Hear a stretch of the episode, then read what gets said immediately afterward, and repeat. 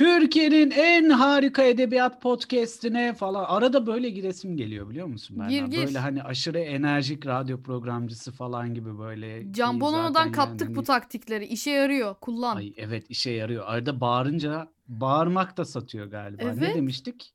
Seks, samimiyet, samimi seks ve bağırmak satıyor. Bunlar satar. Ee, bunlar bunlar satıyor evet. Ya arada böyle aşırı şey radyocular gibi giresim geliyor. Biliyorsun ben zaten radyo manyağı bir adamım. Evet. Ee, arada da böyle giresim geliyor yani. Ahbap Literatür'ün yeni bölümüne hoş geldiniz. Ha, şimdi de Ee, kederlendik. Aa yakayım mı bir tane? Ya- Yaktı şu anda. Eee Ahbap Literatür'ün yeni bölümüne hoş geldiniz. Bu bölümde geçen hafta söz verdiğimiz gibi Shakespeare'in eee, ölümsüz eseri falan. aynen eee, aynen böyle şey Kanal D dizisi olmuş. Halit Ziya İş- Işaklıgil'in aynen. eee, şeyi konuşacağız. Eee nedir onun ismi? Bir yaz gecesi rüyası Yes. konuşacağız. Yes tabii bunun bahar Berna'cığım, noktası gibi dolusun. çevirileri de var. Ben doluyum. Ben dolu dolu geldim. Dersimi çalıştım. Ee, lisans döneminde Shakespeare notlarımı açtım da çalıştım geldim. Ama size o kadar ayrıntılı büyük büyük anlatmayacağım. Merak etmeyin. Canınızı sıkmayacağım. Genel olarak. Zaten dakikamız yetmez ona. Biz kaç haftalarca işlediğimiz şey yani. Tamam, şahane. O zaman şöyle bir soruyla başlayayım. Bir yaz gecesi rüyası neden bahsediyor? Şimdi ondan önce bence bir Shakespeare'den bahsedelim. Ee, çünkü Shakespeare konuşmamız lazım. Tamam Shakespeare'den Hayır bahsediyor. yani Shakespeare'in eserlerini konuşmamız lazım. Çün- Çünkü daha önceden konuştuk belki ama hani daha sonraki konuşacağımız şeylere de bu bir ön hazırlık olur diye düşünüyorum. Şimdi Shakespeare'in yazdığı bütün eserler zamansız ve evrensel eserlerdir. Bu yüzden her zaman okunabilir ve her zaman insanlara hitap edebilir şekildedir. Bir milliyeti, bir şeyi yoktur. Cinsi, ırkı, dili, e, dili var da yani hani demek istediğimi anladınız. Evrensel bunlar. Ee. Shakespeare'i alıp istediğin kültüre ya da istediğin ulusa uyarla her zaman mantıklı bir çerçevede oluyor bunlar. Yani insanın doğasını konu alması aslında her türlü şeye uyarlanabilir olduğunu gösteriyor. Genel olarak ele aldığı temalarda aşk, evlilik, ebeveynler, çocuklar, güç, liderlik, milliyetçilik gibi böyle genel konular yine. Hani çok böyle Tamam. spesifiye de inebiliyoruz ama genel olarak bu konularda var. Ee, ve yazdığı oyunların amacı genelde düşünceleri motive etmek ile olayları sorgulamak. Bunun bu amaçları yansıtıyor e, oyunları da. Ee, daha Olayları sorgulamak derken bir durdurabilir miyim? tabii tabii buyurun. Ee, mesela döneminde yaşanan herhangi bir şeyin e, yani hani yaşanan ya da yaşanması ihtimali bulunan herhangi bir şeyin bu böyle mi olmalıydı gibi sorularını mı çıkartıyor yoksa derine dalıp e, böyle iyiden iyiye olan biten şeyi incelemeye mi giriyor Shakespeare? Yani şöyle ki aslında Shakespeare'in oyunları biliyorsun ki okunmak için değil izlenmek için yazılan e, oyunlar sonuçta.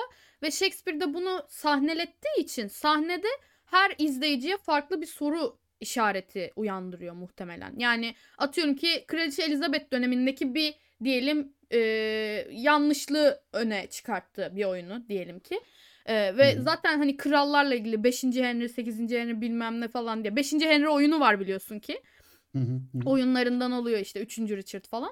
Ee, böyle bir şey eğer ortaya sunuyorsa izleyici kendi e, birikimine göre yani kendi e, entelektüelliğine göre, kendi öğren- öğrenimine göre farklı farklı yorumlar getiriyor. Bu da aslında Shakespeare'in oyunlarının farklı bir özelliğidir. Yani hani bu da açıklayacağım özelliklerden biriydi. Güzel oldu bunu sorman. Dolayısıyla Hı hı. sen izlerken veya ben izlerken farklı şeyler, soru işaretleri uyanabiliyor.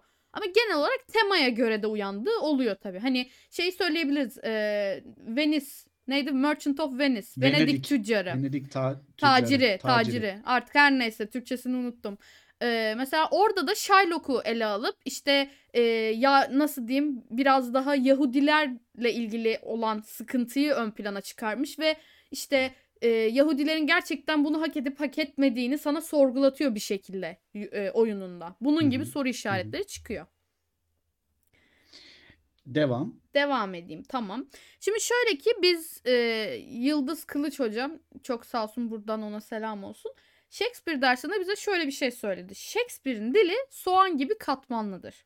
Şimdi bu ne demek? Her katmanda farklı bir anlam ve mesaj taşıyor. Yani aslında çok derinine inince de bir mesaj çıkartabiliyorsun. Çok genel olarak e, izlediğinde, okuduğunda da çok farklı bir mesaj çıkartabiliyorsun ve her anlam e, böyle katlanarak katman katman genişlediği için edebiyatçıların en sevdiği türlerden biridir aslında bu Shakespeare oyunlarını Hı hı. incelemek. Çünkü gerçekten her alandan, her detaydan bir şey çıkartabiliyorsun dilinden de.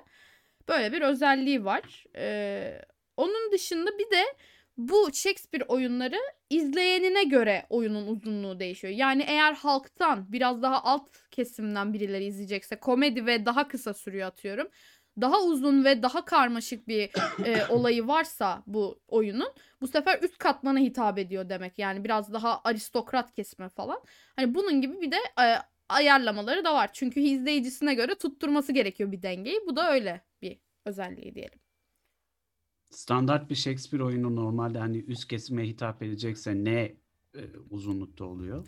Yani normalde Shakespeare oyunlarının işte e, nasıl diyeyim 5 ekten oluşma, şu kadar sahneden, şu kadar Yani beş perdeden. perde. Yani mesela evet genelde hani öyle deriz. Hani e, bir Hı hı. yükselişi, peak yapışı bir de ondan sonra çöküşü vardır çünkü bu oyunların e, şeyleri nasıl diyeyim gidişatlarında.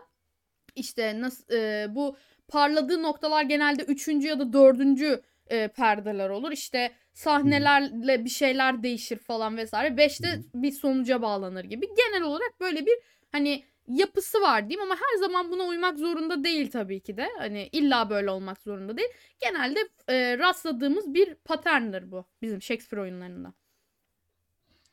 Devam. E, devam bu genel olarak Shakespeare'den vereceğim bilgiler bu kadardı. Hani çok akademik anlamda girmemek için bu kadarını aldım sizler için. Şimdi bir yaz gecesi rüyasına başlayalım dilersen. Ne anlatıyor demiştim. Heh, ne anlatıyor? Şimdi bir yaz gecesi rüyasının temalarını konuşalım hemen. Ne, ne neden bahsediyor? Aşktan bahsediyor bir kere. Erkeklerin Hı hı. eril caizliği ve güçsüzlüğü yani bir güç dengesi var burada. Ee, kadınları zapt etme gibi yani evlilik e, temaları var. E, güç var bu kral olur, evin lideri olur, ilişkiler olur bu gibi şeylerde güç temaları var. Cinsiyet Hı hı. kişilikleri var ve birçok ilişki açısından ele alınan yani ne gibi? Ebeveyn çocuk ilişkisi gibi böyle temaları var böyle konuları var. Bunları çok güzel bir şekilde harmanlamış. Ama genel olarak aşk diyebiliriz. İlk gözümüze çarpan şey tema genelde aşk oluyor ve komedi oluyor. Yani böyle bir türü var.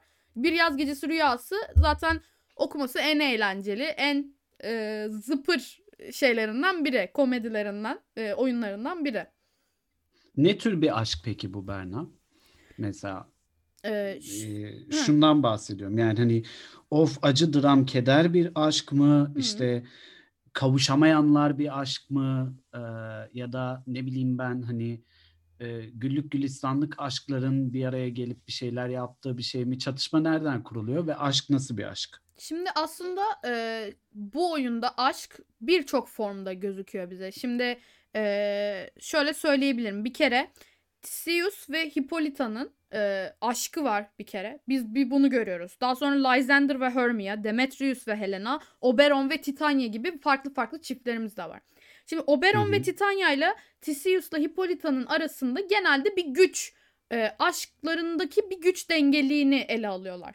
Demetrius Helena ve Lysander Hermia çiftlerinin ki bunlar daha sonradan birbirleriyle değişiyor böyle bir e, dolambaçlı bir aşk hikayesine dönüyor. Yani işte sen ondan hoşlandın yok ben hoşlanmadım gibisinden. E, bunlar da aşkın aslında ne kadar e, güçlü olduğunu ya da şipşak sevmenin nasıl bir şey olduğunu ya da ne bileyim e, sözlerin güçlü ama duyguların şöyle bir açıdan olabileceği gibi konularla ele al- alınıyor. Yani aşk aslında her anlamda ele alınıyor. Hani evlilik müessesesi olsun. Dilersen de Hı hı. hani böyle ilk bakışta aşk gibi olsun. İstersen mantıksız aşk olsun. Her türlü ele alınıyor burada. Tamam, güzel. Devam. Ee, şey peki, diğer temalarda e, normalde Shakespeare'in yaptığına yakın Shakespeare e, dokusuna yakın bir doku mu e, şeyinde Bir Yaz Gecesi Rüyası'nda dokusu? Ee, aslında evet şeye bakarsan yani Shakespeare'de çok fazla komedi hani çok rastlanan bir şey tür değil gibi gözüküyor.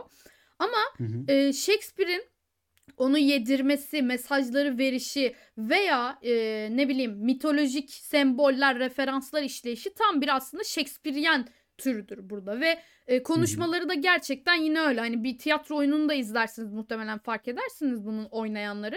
E, yine böyle şairane bir dille biraz daha böyle ağdalı bir dil gibi konuşurlar. Hani Shakespearean dil deriz ya. Böyle biraz daha Hı hı. aristokrat bir dille konuşurlar. Dolayısıyla bu evet yansıtıyor ama Shakespeare'in çok komedisi olmadığını da göz önünde bulundurmak lazım. Daha çok e, trajedi tarzında var rastlıyoruz. Ama bu tabii ki de diğer türlerin olmadığını da göstermiyor.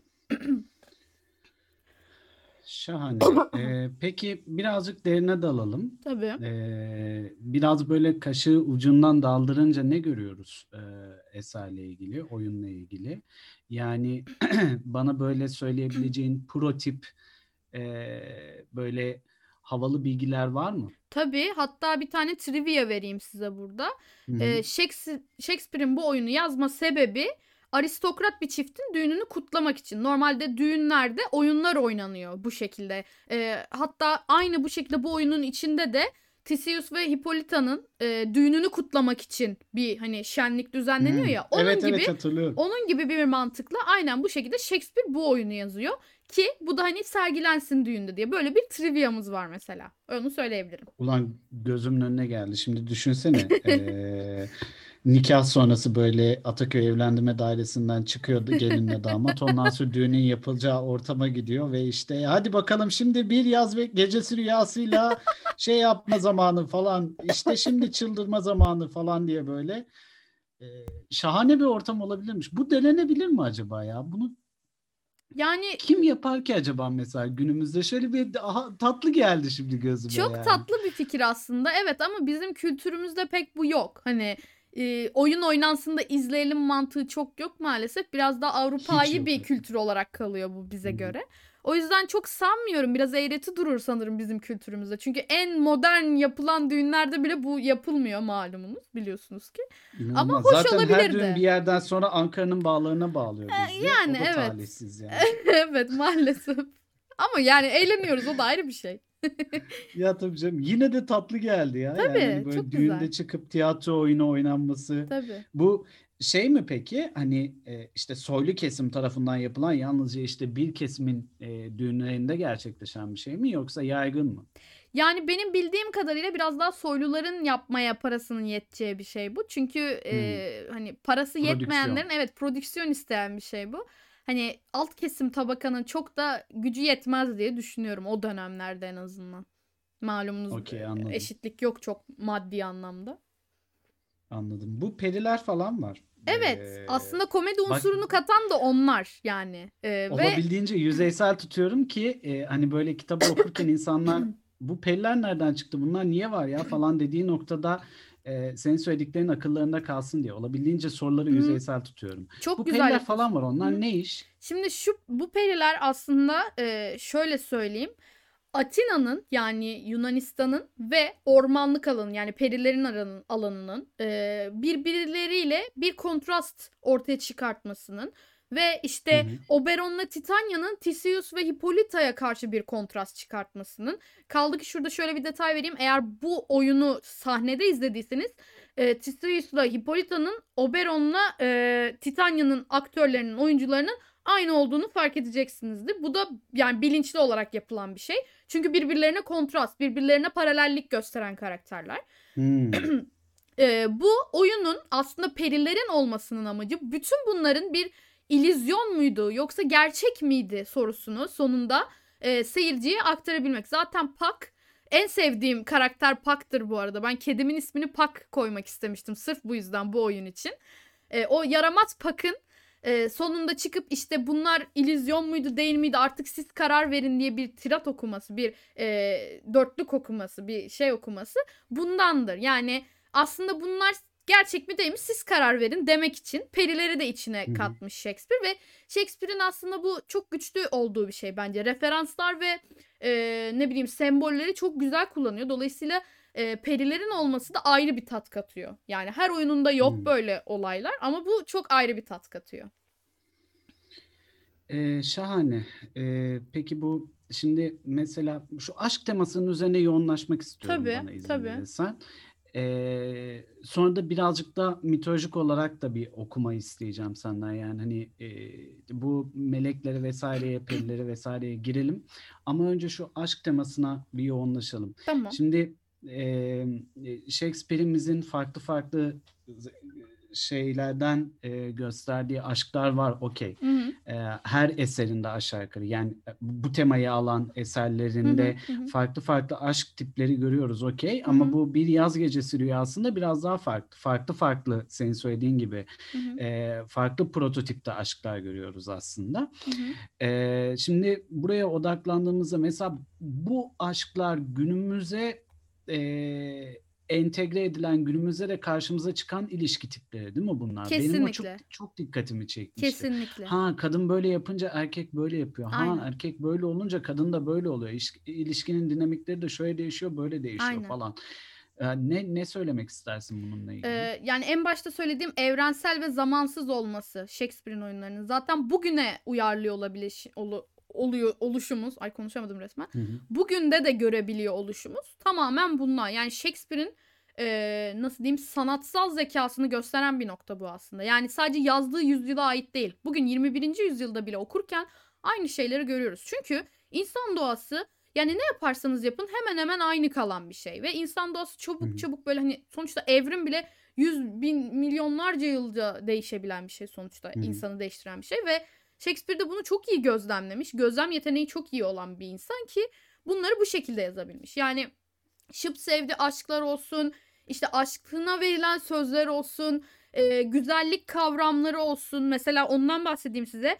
Hermia ve Helena karakterleri. E, Shakespeare normalde şey yapmayı çok sever. O e, güzellik algısını ya da insandaki herhangi bir algıyı tersine çevirip onu oyununa entegre etmeyi çok sever. Romeo ve Juliet'te kadınla erkek durumunu yani kadınlar narindir erkekler güçlüdür durumunu tam tersi tam tersine çevirmişti. hı. Hı hı. Burada da e, ortaçağ güzellik anlayışını tam tersine çevirip kendince bir güzellik anlayışı yaratıyor. Shakespeare'in e, Karanlık Hanım diye ben e, çeviriyorum ama Türkçesinden emin değilim kim ne çevirdi bilmiyorum. Dark Lady olarak geçen bir Karanlık Hanım eski sevgilimin ismi de olabilirmiş. E, evet. e, e, buna karşılık yani or, ortaçağ ya pis pis pis şeyler espriler yapıyorsun pis adam. Burada ciddi bir şey konuşuyoruz. Tamam tamam devam et. Ortaçağ güzellik anlayışının tam tersi bir güzellik anlayışı benim e, benimsiyor Shakespeare. Ki ortaçağ güzellik anlayışı nedir? Hermia e, esmer, kısa boylu vesaire. Yani kısa boylu, e, işte esmer ne bileyim biraz daha teni şeydir. Helena tam tersi sarışın, uzun boylu. He- Helena tam bir ortaçağ e, güzellik anlayışına uyuyor. Hı Ama hı. Tam tersi Hermione'ın da güzel oluşunun sebebi Shakespeare'den kaynaklanıyor. Yani uzun boylu değil, sarışın değil, beyaz. O kadar bembeyaz teni yok yani ay gibi. Buna rağmen Hermione da güzeller güzeli bir kız olarak tanımlanır ve bu da Shakespeare'in e, kendi güzellik anlayışını ortaya koymasından kaynaklanır. Peki e, şey var mı böyle? Of be adam kadına ne dedi? E, ya da of be kadın adama ne dedi? İşte aşk budur ya falan hani böyle Hmm. o e, o böyle hani quote'lanabilecek, alıntılanabilecek e, Anladım. şeyler açısından da besleyen bir şey mi okuyucuyu ya da izleyiciyi? Tabii tabii yani e, hani böyle bir Romeo ve Juliet ya da Hamlet, Macbeth kadar çok quote'landığını düşünmüyorum. Alıntılandığını düşünmüyorum bu Hı hı. oyunun. Çünkü malumunuz daha ünlü olan bir şekilde daha popüler hale gelen daha çok e, ortalıkta dolaşıyor. Ama burada da evet yani çok alıntılanacak yerler var ve çok güzel e, alıntılar var. Hatta ben e, kitapları normalde çizmeyi sevmediğim halde lisansta o şeylerin altını çize çize gittiğimizi çok iyi hatırlıyorum. Çok güzel şeyler çıkıyor. Tabii bendeki İngilizce hani şimdi burada okusam bir de ayrıyetten sıkıntı ama e, genel olarak şey görüyorsun. Yani o yüzyılda erkeklerin daha güçlü ve daha iktidar sahibi olan insanlar olduğunu ve kadınların da burada evlilik müessesesi altında bastırıldığını görüyorsun. Çünkü neden biliyor musun? En başta Hippolyta Amazonların kraliçesi, Amazonların başındaki kadın. Theseus da bir Yunan savaşçısı.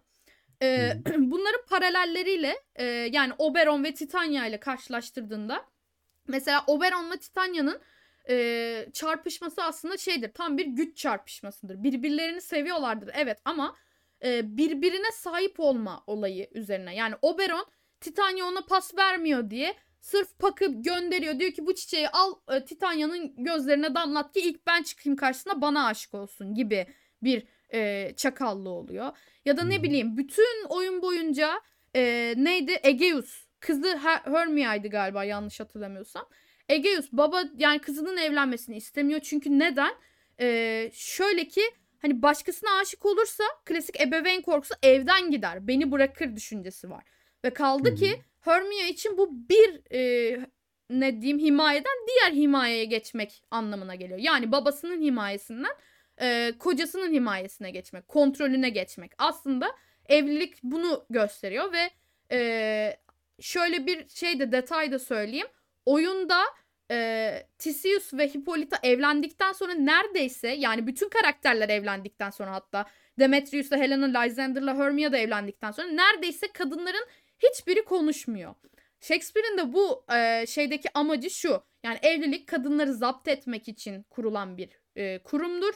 E, biraz daha erkeklerin elinde kontrolünde olan bir kurumdur. Aslında buna da ihtiyaç olmadığını biz Oberon ve Titania'da görebiliyoruz. Çünkü Titania'nın da kendi periler krallığı var, e, kraliyeti var ve Hmm. gayet güçlü aslında gücü olan bir kadın ve ona da mesela e, Oberon'un yaptığı şey işlemiyor falan o Puck'ın yolladığı sihirli şeyle çiçekle bir etki etmiyor mesela Hı. çünkü kanmıyor. Ama gidip de eşek başlı bir şeye yani Bottom'a aşık oluyor falan. Bu arada Bottom'un Türkçesi ne olarak çevirdiler hiç bilmiyorum ama ben böyle e, sürekli şey kullanacağım. İngilizce halini kullanacağım. Kusura bakma. Neydi ya? Sen, Okey, tamam. sen de hatırlamıyorsun herhalde. Yani eşek Ben de olan hatırlamıyorum, karakter dediğimde zaten anlayacaksınız. Kaldı ki mesela Bottom'un ve arkadaşlarının diğer e, nasıl diyeyim esnaf arkadaşlarının e, de orada bir rolü var. Çünkü onların oynadığı oyun e, bir anlam taşıyor. E, onlar bir sahneleme sunuyorlar. Kaldı ki onların sahnelediği oyun da yine Yunan mitolojisinde olan bir oyun. Şey e, ay adını unuttum ama e, tamamen yine aşkla ilgili. Yine çiftlerin birleşip birleşememesiyle ilgili olan bir oyun. Yani tamamen aslında tek bir temadan dönüyor gibi gözükse de birçok şeye sebep olan, birçok temaya dallanıp budaklanan bir oyun aslında. Yani Hmm. e, burada gerçekten 40 dakikanın yetmeyeceğini düşündüğüm oyunları konuşuyoruz. O yüzden çok yüzeysel konuşacağız. Hani siz de kusurumuza bakmayın mecburuz bu kadar konuşmaya. Ama hani isteyen de işte paper okur, bir şey makale okur, bir şey yapar en fazla. Ay En onu kötü. da mı biz şey yapalım yani araştırmanızı öneriyoruz Evet, artık. Daha aynen. ne yapalım? Bu arada yani araştırın çünkü herkesin farklı bir yorumu olur bu oyunlarla ilgili. Sizin de farklı bir yorumunuz olur, bizim de farklı olur. Araştırın, güzeldir farklılık. Şahane. Ee, peki şu mitoloji kısmına biraz daha girelim mi? Eğer Girelim. elinde başka bir şey yoksa. Ee, girelim. Yok benim Ee, elimde var. Sen merak etme ben konuşurum sabaha kadar. Yok hayır tam şu an konuşmam bir şey gereken bir şey varsa tam bunların peşinden konuşman gereken bir şey varsa onu konuşalım yoksa mitolojiye gireceğim Ee, birazcık. söyleyeyim mesela e, şeyler var burada. Ee, nasıl diyeyim sana? Oyunun zirve yaptığı nokta. Bu Puck'ın Hmm. Oberon için çiçeği elde etmesi ama Titania yerine yanlış kişiye damlatması. Hani bu tam oyunun zirve noktası ve bu noktadan Hı hı. sonra her şey karma karışık oluyor. Şimdi buradan da ben senin istediğin yere biraz daha mitolojik ortama bağlayayım. Ee, şöyle bu perilerin olması ve insani dünyaya bir şekilde e, entegre edilebilmeleri, onların bir şekilde olaylara karışmaları aslında en başında söylediğim Atina ile ormanlık e, kontrastını yansıtabilmek. Yani Yunanistan ve periler diyarının kontrastı. Bu bir illüzyon mudur, gerçek midir sorusunu seyirciye sormak için yapılan bir şey. Çünkü şöyle düşün. E, Atina'da oynanan oyunlar, e, yani sahnede izlediğiniz zaman bu farkı çok rahat anlayacaksınız aslında. E, Yunanistan'daki sahnelerin hepsi aydınlık, işte ne bileyim biraz daha güvenli, ne bileyim biraz daha mantık çerçevesinde davranışları var. Kısıtlamaları var bunların belli baş. İşte kadınları kısıtlamak bilmem ne kısıtlamak gibi. Hı hı. Ama perilerin diyarına gittiğin zaman ne Oberon ne Titania'nın diyarında bunlar fark etmiyor. Daha karanlık bir ortam var bir kere. Çok daha tehlikeli çünkü ormanlık ve karanlık haliyle. İşte hayal gücü çok daha etkin. Mantıklı şeylerdense hayal gücüyle entegre edilen olaylar var ve tamamen özgürsün. Yani ucu bucağı yok özgürlüğünün. Bir kısıtlama yok. Hani Titania'yı belli bir şey kısıtlamıyor, Oberon'u belli bir şey kısıtlamıyor gibi. Bunlar tamamen daha özgürler ormanlık alanda ve e, bu mitolojik şeyleri koymasının sebebi tamamen e, yani en başta aslında Theseus ve Hippolyta'nın düğünüyle başlıyor. Direkt mitolojiyle giriyoruz aslında. E, mitolojik bir oyun oynanıyor o esnaflarla birlikte. İşte ne bileyim sonunda bu mitolojik yaratıklar diyeyim artık perilere. Bu yaratıkların bir şekilde oyuna e, nasıl diyeyim parmaklarını sokması, her şeye burunlarını sokması, maydanoz olmaları önemli. E, pagan sembolleri de aslında mitolojinin yanında var oyunda. E, Türkçesinden emin değilim ama İngilizcesi Changeling Boy olarak geçiyor. Titania'nın eskiden çok yakın bir arkadaşı olan kadının doğurduğu çocuğu periler almak istiyor oyunda. Ve e, onun yerine tıpatıp benzeyen başka bir çocuk bırakıyorlar. Buna Changeling Boy denir. Bu da e, perilerin tamamen aslında yani neden istiyorsunuz bunu dediğinizde canımız istiyor diye bir cevap alabilirsiniz perilerden. Hani böyle sorduğunuzda. Tamamen budur. Yani o çocuğa gözünü kestiriyorlar o çocuğu. Ee, ve diyorlar ki aha bu bizim dünyamızda yaşayacak diyorlar. Onun yerine böyle bir klonunu koyuyorlar gibi düşünebilirsiniz. Türkçesinde ne olduğundan emin değilim ama. Şimdi yalan olmasın. Mesela bu da işte bir pagan semboldür. Onu da söyleyebilirim. Yani hem dini hem mitoloji şeylerini çok güzel harmanlıyor aslında. Peki şimdi bu kadar konuştuk. Ee, e, şimdi burada şuna gidiyorum. E, 21. yüzyıl okuru ya da 21. yüzyıl yeni başlayan tiyatro izleyicisi olarak baktığımda şimdiye kadar konuştuklarımız e, biraz benim gözümü korkutabilir. Mesela benim değil ama bu şekilde din, dinleyen biri olsa mesela hı hı. ne anlatıyor acaba bu bir yaz gecesi rüyasında diye e, düşünüp bu podcast'i başlatan kişi birazcık gözü korkabilir. E, sence göz korkutur mu? Ya da hani böyle sence kaybolur mu okuyan kişi? Şöyle söyleyeyim. Mesela birden fazla aşk ve karmaşık isimler ve işte periler, cinler, işte şunlar bunlar falan filan derken bir noktada lan ben ne okuyorum, ne izliyorum? Aslında bu tepki çok güzel bir tepki. Çünkü edebiyatta bu tepkiyi veriyorsan, ilk defa karşılaştığın Hı-hı. bir şey değilse ve senin araştırmaya e, yönelik duygularını harekete geçiriyorsa bence bu çok iyi bir tepkidir. Çünkü bildiğin şeyi okumak sıkıcı olabilir. Bir kere burada bilmiyorsanız mitolojik ögeleri işte dini ögeleri ya da ne bileyim o yüzyıla ait e, toplumsal e, sosyal ögeleri bilmiyorsanız bunları okurken ha bak burada bu varmış diye bir şey fark ettiğinizde otomatik olarak o sizde yeni bir ufuk açıyor. Bir kere bu çok önemli. Hmm. Ayrıca e, Shakespeare okumak için ben en uygun kitap olduğunu düşünüyorum. En uygun olduğunu düşünüyorum. Çünkü en hafifi diyebilirim. Gerçekten diğerlerinde biraz daha ağır, biraz daha e, sindirmesi güç temalar da var. Yani mesela Macbeth bir krallıkla alakalı ve en sevdiğim trajedidir. Ama kesinlikle Shakespeare okumak için ilk başlamanız gereken bir şey mi? Bence hayır. Bu içinde komedi de olduğu için, komedi unsurları olduğu için çok daha rahat girebileceğinizi düşündüğüm bir şey ve korkulmasının minimum seviyede olması gerektiğini düşündüğüm bir şey. Kaldı ki mitolojik isimler işte şu şuna aşık oluyor bu buna aşık oluyor gibi şeyler kafanızı karıştırıyorsa aslında korkmanıza gerek yok. Bu her kitapta başımıza gelebilen şeyler. Çünkü ben bir bilim kurgu kitabı okurken ya da fantastik kitap okurken de bunu yaşayabilirim. Ee, bunun Hı-hı. çözümü nedir? Ya e, yavaş yavaş sindire sindire hayal ede de okursunuz ya da not alırsınız. Hiç kötü bir şey değildir bu. Kitap okurken not almak en doğal hakkınız. E, kaldı ki ben e, uzun zamanlar boyunca Hermia ve Helena'yı karıştırmıştım tip olarak. Çünkü izlediğim oyunda tam tersiydi. E, o kitabı okuduğumda tam tersiydi falan. Böyle bir görsel çatışma yaşamıştım. E, ne bileyim Hippolyta'yla e, Titania ya da Oberon'la Theseus'u karıştırmıştım. Çünkü izlediğim oyunda ikisinin oyuncusu aynıydı. Dördünün de oyuncuları aynıydı. Ama kitapta hmm. isimleri farklı geçtiği zaman otomatik anlayabiliyorsun falan. Böyle kafa karışıklıkları olabiliyor. Ama e, hem oyununu izleyin derim hem de okuyun. Yani okumak güzeldir e, ama daha çok izlenmesi gereken bir şey bunlar. Shakespeare'in oyunları. Tam onu soracaktım. Ee, şimdi şeye gelecektim aslında. Ee, şey diye başlayacaktım konuya da. Ee, hazır mısın? Star Wars sorusu geliyor. Hangi sırayla izleyelim sorusu geliyor şimdi gibi. ee, yani hani e, okuyup öyle mi gidilsin yoksa yok önce izle sonra okursun üzerine de derin derin düşünecek vaktim mi ol, vaktim olur mu denmeli falan gibi yani. Hani Anladım. Tam onu soracaktım. Cevap vermiş oldum. Evet yani aslında. aslında bir sıralaması yok. Hangisini isterseniz şey yapabilirsiniz. Çünkü ben e, ikin, üçüncü senemde Shakespeare dersi aldım ve ben bunun oyununa birinci senemde gitmiştim. Yani Hmm. e, arasında iki sene fark var. Okumamış mıydın? Hayır daha öncesinde? önce hiç okumamıştım Hı. hem de. Yani Shakespeare'e de hatta lisans hayatımla birlikte başladım ben. Daha önce böyle Shakespeare okuyayım aman şöyle entel dolaşayım tipinde biri değildim. Ee, ama gerçekten Shakespeare okumakta ufkumu açtı söyleyebilirim. Onu dile getirebilirim. Ama yine de hangisini tercih ederseniz. Çünkü e, şöyle bir durum var gerçekten. Okurken de sahnelendiği şekilde senaryo şeklinde okuyorsunuz. Hani hayal etmeniz biraz daha rahat olabilir normal bir kitaba göre. Belki betimlenişi yok ama konuşmalar halinde geçtiği için nasıl bir şey dolaşıyor aklınızda ya da sahnede nasıl dolaşıyor anlayabilirsiniz. Ama yine de size bırakıyorum. Hangisi sizin kolayınıza geliyorsa. Yani önce oyununu izleyeyim sonra kitabı okuyayım derseniz ona da eyvallah. Ama iyi bir uyarlama izlemenizi tavsiye ederim. Çünkü benim izlediğim uyarlamada dediğim gibi Hermia ve Helena'nın tipleri değişikti. Yani Hermia e, normalde esmerdi kitapta ama orada gördüğüm sarışındı falan. Hani kısa boylu olmasına rağmen saçları değişmişti. Hani bu da değişkenlik yaratabiliyor. Tabii sizin nasıl yorumlayacağınıza bağlı.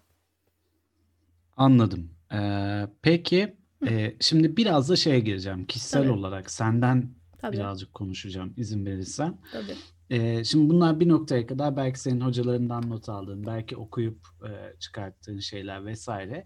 Ama sen mesela Berna olarak e, bir yaz gecesi rüyasından ne çıkardın? E, onu merak ediyorum. Hı. E, ve hani e, senin okuman ne yönde olduğu, e, sana ne kattığını ya da senin ne üzerine düşündürmeye e, düşünmeye sevk ettiğini de merak ediyorum. Aslında çok böyle kaba taslak bakarsam sadece aşk temasını işliyor gibi gözükeceği için normalde belki beni çekmeyecek eserlerden biriydi diyebilirim. Hani böyle cıvık cıvık aşk mesele konu olunca çok beni çekmiyor ama e, burada benim aldığım mesaj şu yani görüp gördüğün her şey gerçek olmayabilir. Çünkü buna aşk da dahil, buna kurumlar da, evlilik kurumları da dahil, buna her şey dahil. Yani gözünle gördüğünü sorgulaman gerektiğini yansıtan bir oyun. O, zaten o yüzden dedim ya Puck'ın o e, sihirli bitkiyi alıp da aslında Titania'nın gözüne damlatması gerekirken başkasının gözüne damlatması peak noktası, zirve noktası diye oyunun. Hı. Oyundan anlamamız gereken aslında bu. Yani Puck'ın sonundaki tiradı da bu. Gerçek mi değil mi? Siz kendiniz karar verin. Siz kendiniz sorgulayın. Hani bunu yapabilecek ölçüdesiniz. Demek ki bu oyunu anladıysanız bir şekilde ve bunları izleyip bir şekilde yorum çıkartabiliyorsunuz. Siz gözlerinizle görüp görmediğinize inanmakta serbestsiniz. Hani hangisine inanırsanız. Bu istiyorsa periler dünyası olsun, istiyorsa Yunanistan olsun fark etmiyor. Şimdi bize sorsan bu 20 21. yüzyıl insanlarına sorsan Yunanistan'daki Hippolyta ve Theseus'un da var olup olmadığını bilemeyiz. Çünkü işte mitolojik kahramanlar ya bunlar atıyorum. Hani aynı şey periler dünyasıyla Yunanistan'daki şeyler. O yüzden mesela farklı farklı şeylere, yorumlara yol açıyor. Ben o yüzden bu oyunu e, sorgulama açısından değerlendirdim. Daha çok okumamı o yönde yaptım. Yani feminist bakış açısından çok ele aldım. Çünkü işte kadın bastırılıyor, kadın şöyle, kadın böyle diye. Ama genel olarak sorgulamak gerektiğini. Çünkü kadınlığı da sorguluyorsun burada. Evlilik kurumunu da sorguluyorsun, aşkı da sorguluyorsun. Ee, ne bileyim, e, aristokrat kesimi de sorguluyorsun. Her şeyi sorguluyorsun. Temel olarak bence tema bu yani. Gözünle gördüğüne inanıp inanmayacağın sana kalmış. Bu kadar evrensel, bu kadar açık uçlu yazan bir yazarın e, herhangi bir şeyini okuduktan sonra işte ne yazılmış hakkında, ne yapılmış, ne çalışılmış falan diye bakıyorsun ya. Evet.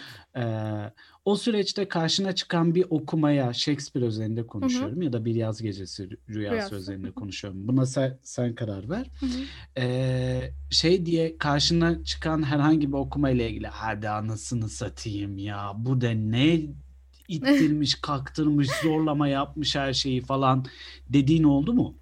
Yani ben e, çok fazla rastlamamakla beraber bazen dediğim oldu. Çünkü edebiyat biliyorsun yorum farklılığı getiren bir alan ve e, kişiden kişiye değişiyor. Şimdi benim anladığımla senin anladığın farklı olabilir. Ben böyle diyorum sen farklı bir şey diyeceksin. Öteki böyle demiş, Ayşe böyle demiş, Fatma böyle demiş, Ahmet şöyle demiş olacak.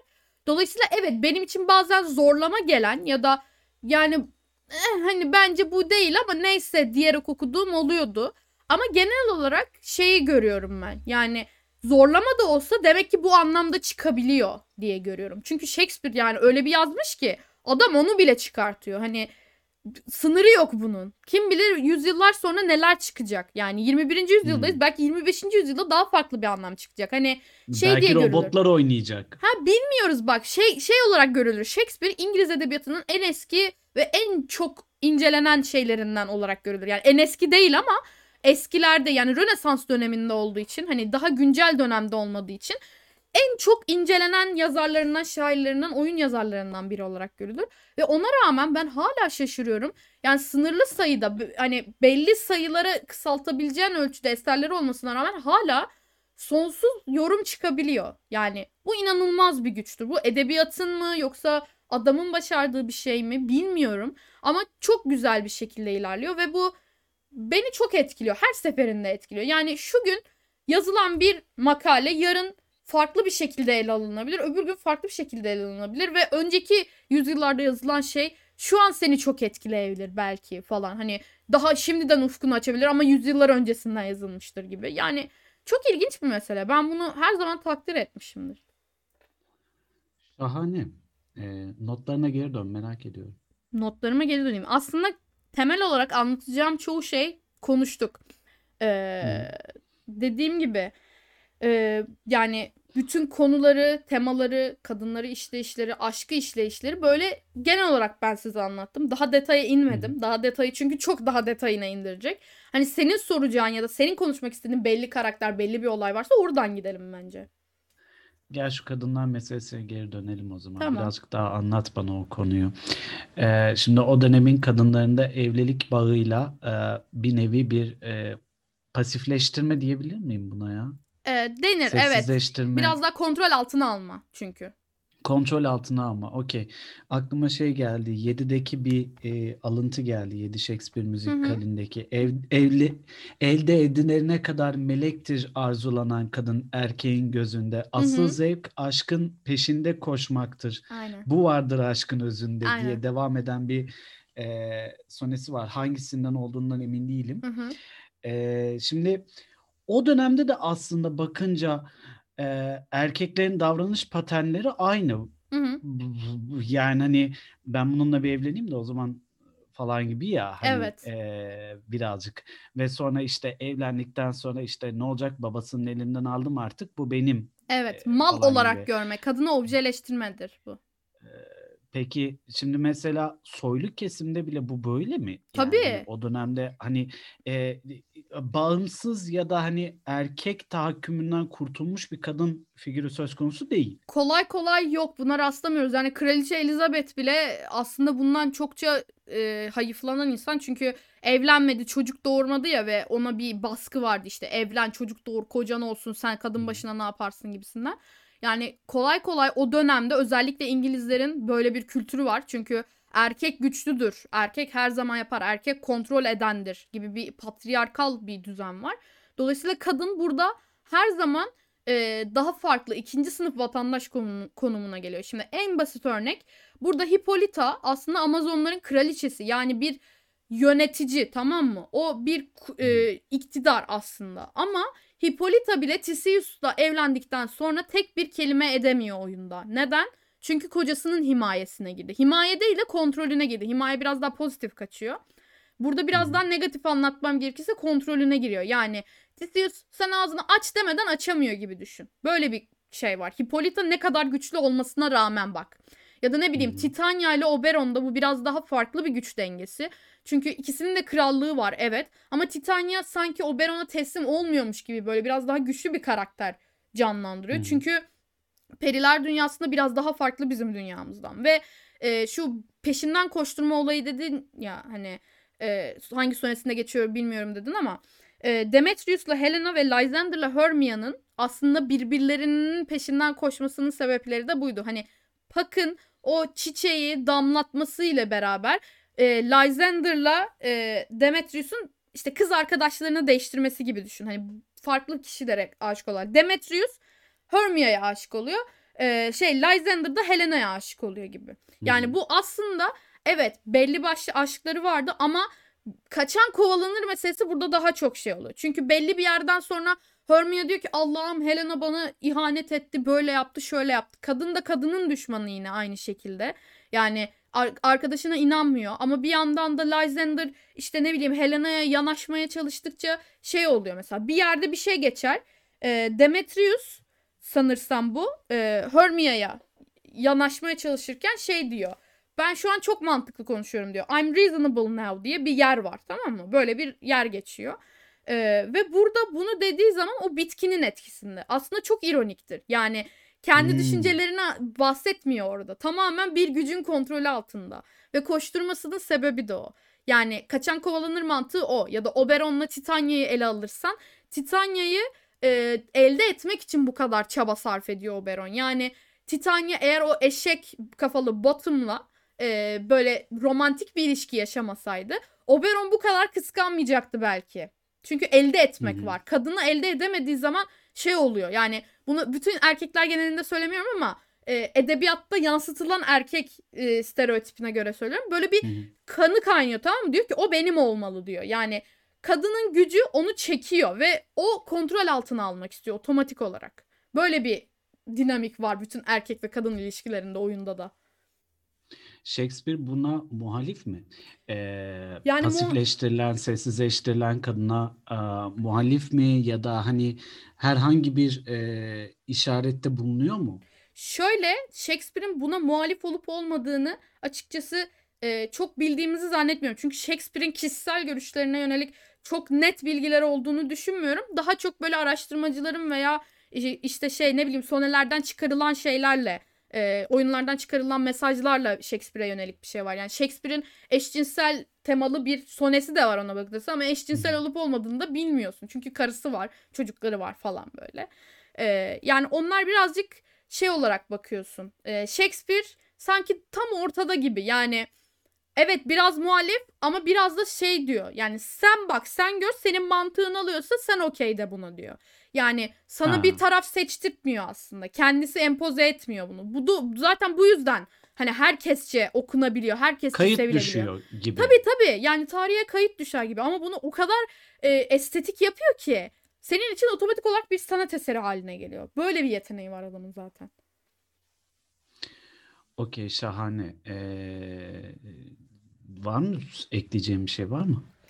Yani benim ekleyeceğim bir şey yok. Senin soracağın bir şey var mı? Mühim olur mu? Soracağım bir şey var mı? Çok güzel bir noktaya getirdim. Buradan bir şey bağlayacağım. Ondan sonra da kapatacağım diye düşündüm izin verirsen ama Tabii. Ee, efendim şimdi e, sessizleştirilen kadını falan konuşmuşken hazır Shakespeare üzerinden e, günümüzün sessizleştirilen kadınlarına da gelmemiz gerektiğini, dokunmamız gerektiğini düşünüyorum. Ee, biz bu kaydı alırken Türkiye İstanbul Sözleşmesi'nden e, çekildiğini açıklamıştı. Bunun yasal yönünün nasıl olacağını falan bilmiyoruz henüz ama e, hiç değilse böyle bir açıklama yapıldı resmi gazetede e, sessizleştirilen kadınların, e, çağlar boyu sessizleştirilen, e, acı çeken kadınların e, sesi olmaya devam edecek e, ve cinsiyeti e, yani toplumsal cinsiyeti ya da hissettiği cinsiyeti ne olursa olsun kadının, çocuğun, e, ezilen herhangi bir e, şeyin e, grubun sesi olmaya devam edebilecek e, yazarlara da okurlara da çok fazla ihtiyacımız olduğunu düşünüyorum. Kesinlikle. Yani hatta Ee, bu podcast'in birazcık birkaç gün gecikmesinin bu sebebi olduğunu da söyleyeyim size. Çünkü o haber çıktığında e, benim moralim yerle bir olmuştu. Zaten Yapamadık, Evet kaydedemedik yapamadık, yani. kaydedemedik. O gücü kendimizde bulamadık ama hazır birazcık güç toplamışken bunu da yapalım dedik. Ee, şunu söylemek istiyorum yani her yerde bu ne olursa olsun belki anaerkil bir toplum olarak başladı dünya e, üzerindeki topluluklar ama ataerkilliğe doğru sürüklendi ve e, yüzyıllar boyunca da yani binlerce yıldır böyle da, devam ediyor. Ataerkil bir düzenle devam ediyor ve e, kadınların ataerkil düzene son demesindeki sebep hadi erkekler ölsün onlar yaşamasın tarzında değil. E, bu baskılanan zihniyeti aslında ortadan kaldırmak. Eşit olmak isteği yani feminizmin ilk ve ikinci dalgasında şöyledir. Üçüncü dalgasını yaşıyoruz şu an. Şu an böyledir dememizin sebebi bu. Yani isterse kadın güçlüdür, isterse duygusaldır. Bu aynı şekilde erkekler için de geçerli. İsterse güçlüdür, isterse duygusaldır. Erkeklere yönelik de e, bir şiddet, duygusal şiddet uygulanıyor. Sen güçlü olmak zorundasın gibisinden.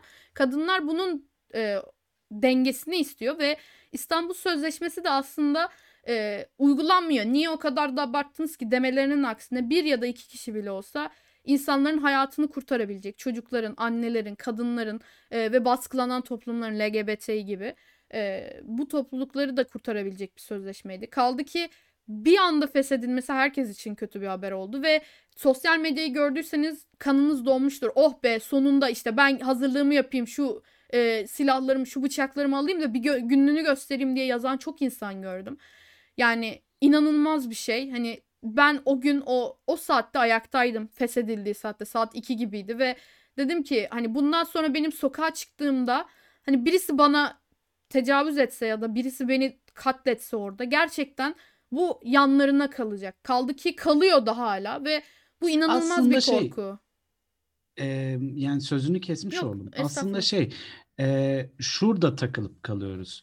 Hukuki olarak yaptırımın doğru düzgün uygulandığı noktada bunun İstanbul Sözleşmesi, Malatya Sözleşmesi, Paris Sözleşmesi ya da anayasa olup olmaması fark etmez. Yani Tabii. hani insanlar tutup da İstanbul Sözleşmesi'nin içeriği müthiş ve bu bu uygulanmalı. Hayır, bunun dışında hiçbir şeyi kabul etmiyoruz demiyorlar. Değil, değil. İnsanlar sadece kendilerini Yaşamak hissettikleri bir istiyorlar. noktada Haklı olarak yaşamak öyle. istiyorlar.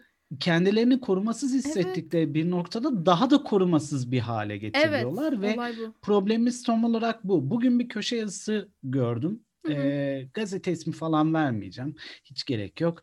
Ee, Nevşin Mengü de e, bugünkü işte YouTube yayınında bahsediyordu. Hı hı. Ee, adam şöyle yazmış. Ee, ben İstanbul Sözleşmesi'ni okumadım. Ee, buna vakit ayırmadım. Fakat karşı çıkmak için savunanlara baktım İstanbul Sözleşmesi'ni Hmm, bir de biliyorum bunu. reddedenlere baktım. Ha, reddedenleri görünce dedim ki e, ben buna karşı çıkayım. Şimdi bu kafada olursanız mesela ahbab literatürün bu bölümüne gelmiş olamazsınız bir kere. Bence Mümkün yok. de, Sizi çoktan bence kaybetmişizdir ya da Evet. umarım kaybetmişizdir. Yani çok kusura Ee, bakmayın ama Andaş lafını kesiyorum ama böyle bir e, kafada olan insanın ne benim çevremde ne arkadaşlarımın ne ailemin çevresinde olmasını istemem. Kusura bakmayın siz yolunuza ben yolunuza derim yani lütfen. Aynen öyle. Aynen öyle. Yani Bu sizi kaybetmek zaten beni üzmez. evet evet bu noktada zaten bir şekilde yollarımız ayrılmıştır yani. Evet. Ahbab literatürün bu bölümüne kadar survive etmiş olamaz bu kafa. Evet. Mümkünü yok, Yok yani. yok imkansız. Ee, ikincisi de e, sanki e, ahbab literatürün temeli olan şu okuma olayının nasıl okuduğundan bağımsız, ne şekilde okuduğundan bağımsız okumaya devam etme hı. fikrini Hı hı. e, İstanbul Sözleşmesi'ne 62-84'e ya da bunun benzeri anayasal e, düzenlemelere de yöneltmemiz gereken bir noktadayız. Artık kendimizin hukukçusuyuz. Evet. Artık kendimizin öğretmeniyiz. Artık kendimizin e, ne bileyim ben ıı, rehberiyiz. Hı hı. E, çok fazla bir şey yok elimizde. Aynen. Ve bu noktada erkeğe de kadına da eğer Aynen. çift cinsiyet olarak bakıyorsak ya da e, diğer tüm cinsiyetlerin e, rollerini kabul ediyorsak, tü- tüm cinsiyet tanımlarını kabul ediyorsak artık kaç taneyse cinsel yönelimler ve kaç e, farklı cinsel yönelim türünden Hı hı. bahsediyorsak 150, 200 ya da 20, 30 hiç fark etmez. Ne olduğunuz hiç fark etmeden haklarınızı bilmeye ve haklarınızın sizi getirebileceği no- noktaya e, kendinizi yöneltmeye devam etmeniz gerektiğini düşünüyorum. Kesinlikle. Bugün hepimiz çok savunmasızız. Aynen. Bugün hepimiz çok savunmasız, çok tedirgin hissediyoruz. Bunda hemfikiriz. Ee, kadınımız da erkeğimiz de çocuğumuz da artık sokağa çıkarken belki kendini daha tedirgin hissediyor. Erkekler de e, bir şeylerin baskısı altında. Biraz önce senin söylediğin şu duygusal olma Hı hı, olmama hı vesaire gibi. Ama karşılaştırılacak şey değil tabii de. Ee, yani hani nihayetinde şuraya varıyoruz. Ben bir insan olarak hak ettiğim değeri ne noktada görürüm? İstanbul Sözleşmesi'yle mi görürüm? E, Paris Anlaşması'yla mı görürüm? Bilmem neyle mi görürüm? Hiç fark etmez. Ben insan olarak hak ettiğim değeri, bedenimin kıymetini, ruh sağlığımın kıymetini çevremdekilerden nasıl alabilirim? Aynen. Bu kadar. Aslında temelde bu var. e, pasifleştirilen kadınlara, pasifleştirilen, sessizleştirilen, susturulan ve hatta marjinalleştirilen bir kadın figürüne doğru giderken aslında marjinalleştirilen bir kadın figürüne giderken erkek ve diğeri noktasına giderken daha fazla sesimizi çıkartmamız gerekiyor gibi. Yani hani bunu bir futbol maçıymışcasına 11 tane erkeğin karşısına geri kalan tüm e, dezavantajlı grupların maça çıktığı bir mücadele olarak mı görüyorsunuz bilmiyorum ama ki öyle gibi görünüyor şu an yaptığınız şey. Ee, bilmelisiniz ki bu dünyada yaşayan 8 milyar insan ve 8 milyar farklı profil var. Kesinlikle. 8 milyar farklı hayat tarzı, 8 milyar farklı görüş, 8 milyar farklı yönelim var diyeceğiz belki de bir noktada. Aynen. Yani şöyle bir durum var. Hani e, şey demiştim ya kadının da düşmanı yine kadın oluyor diye. Benim en acı bulduğum şeylerden biri de bu sanırım. Yani evet Shakespeare konumuzdan saptık ama bence konuşulması gereken bir şey olduğunu düşünüyorum ve güzel de denk geldi aslında bugünkü konumuza. Ee, şeyleri çok gördüm. Yani kadın olarak sen bunu mu savunuyorsun diyenleri çok gördüm ve e, yani yanlış anlaşılmak istemem ama bir tane içimden geçen şeyleri yazdığım bir tweet attım. Dedim ki bu bir savaş ilanıdır kadınlara karşı. Çünkü artık hiçbir güvencemiz kalmadı. Yani uygulanmasa bile en azından bir güvencemiz kafamızın şurasında bir düşünce vardı diyorduk. Ama şimdi o da kalmadı. Bir iki kişiye yarayacak bile olsa artık o da yaramayacak diye bakıyoruz. Şu anda yani o hissettirdiği şeyi düşün. Hani e, tamamen savunmasız olma hissiyatını düşünün. Kadınlar şu anda onu düşünüyor. Çocuklar şu anda onu düşünüyor. Yani aile içi şiddetin ne olduğunu muhtemelen bilmeyenlerimiz daha çoktur bu podcast dinleyen. Çünkü belli bir seviyede şu bu podcast dinleyebilecek seviyede e, yapıları olan insanlardır diye düşünüyorum ama bilmediğimiz o kadar çok hayat var ki ve bundan faydalanabilecek o kadar çok hayat vardı ki e, ben o gece o tweet'i attığımda sabah kalktığımda inanılmaz bir e, linçle ve destekle karşılaştım aynı anda. Çünkü beni Süleyman Soylu dahil EGM'ye şikayet edenler mi olsun? Sen buna savaş demişsin halkı kışkırtıyorsun diyen mi olsun? Ama evet yanınızdayız kız kardeşim diyen mi olsun? Yani inanılmaz bir ülkede inanılmaz bir dünyada yaşıyoruz ve çok üzgünüm ki ben hayatım süresince bu erkek egemenlik e, erkek egemen toplumun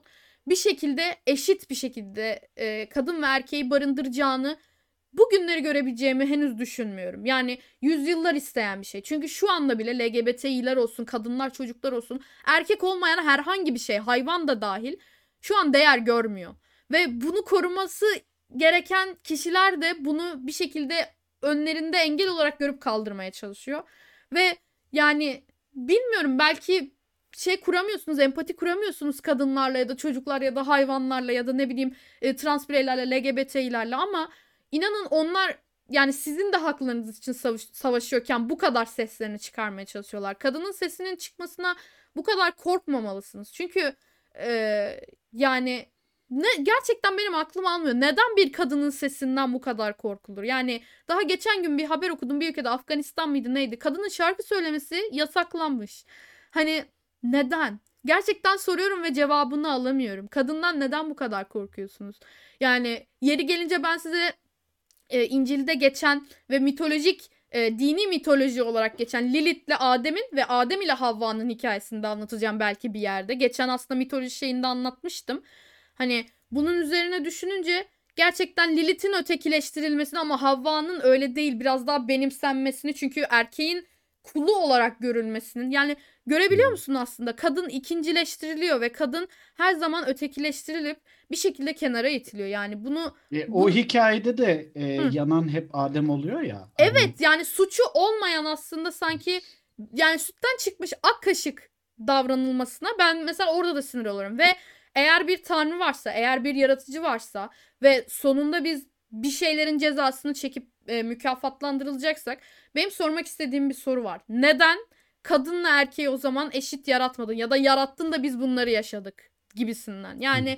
benim sormak istediğim böyle sorular var ama hiçbir zaman cevabını alamadığım için muhtemelen diğer kadınlar da alamadığı için bu kadar seslerini çıkarmak istiyorlar ve kaldı ki kaba kuvvetle her şeyin çözülebileceğini zanneden kitleler e, biraz üstün geliyor haliyle. Neden? Çünkü kaba kuvvet bir şekilde senin hayatına son veriyor. Bir şekilde senin e, fiziksel ya da mental hastalığına sebep oluyor ve seni bir yerde bastırıyor. Ama emin olun ki emin olun ki bu savaşın kaybedeni kadınlar olmayacak. Ben buna çok inanıyorum.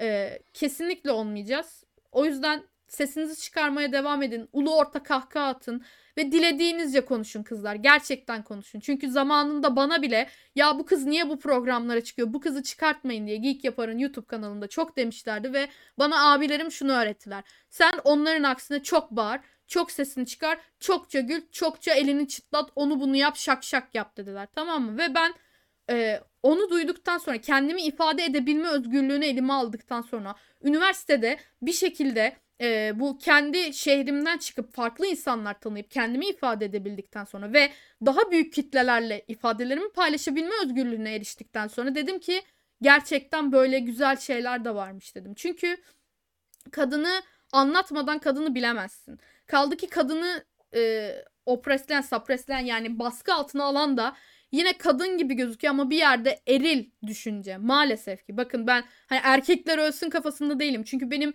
çok sevdiğim abilerim var. Çok sevdiğim arkadaşlarım var. Çoğu yani e, o kadar güzel fikirleri var ki çoğunun. Hani diyorsun ki gerçekten bunlar değerli insanlar ve hiçbir zaman böyle düşünmedim. Ama bir yerde de e, kadınlara verilen özgürlüklerin, kadınlara verilen hakların ve kadınların yaşama hakkının ellerinden alınmaması gerekiyor. Sadece istediğimiz yaşamak yani kısıtlanmadan özgürce istediğimiz gibi yaşamak ve bunun da alınmaması gerekiyor. Lütfen e, Tisius'la e, Oberon gibi olmayın diyeyim ya da Lysander'la Dimitri, Dimitrius gibi olmayın diyeyim. E, çünkü siz ya osunuz ya busunuz ya Ayşe'siniz ya Fatma'sınız fark etmez. Siz bir kadınsınız ve siz yaşamayı hak ediyorsunuz. Kimse birinin bir şeyi olmayı hak etmiyor aslında. Kesinlikle. Birinin Siz bir şeyi bittiniz. olarak tanımlanmayı hak Aynen etmiyor. öyle. Aynen öyle. Ee, temelde bu var. Ya da hani bir erkek de yalnızca X'in eşi olarak tanımlanmayı Kesinlikle. hak etmiyor. Kesinlikle. Ee, bu nedenle e, kendinizi yalnızca yani burada şeye çok inanırım ben. Hani hep onu yapmaya çalıştım kendi hayatımda. Bununla da bitireceğim. Ee, soyadı e, nesilden nesile aktarılır, evlilik bağıyla aktarılır ama senin ismin e, esas olan şeydir. Yani hani insanlar bana e, soyadımla değil ismimle hitap eder. Çünkü ancak bu şekilde beni diğer soyad, soyadımı paylaşan insanlardan ayırt Kesinlikle. ederler. Kesinlikle. Ee, isminizi koruyun, benliğinizi koruyun.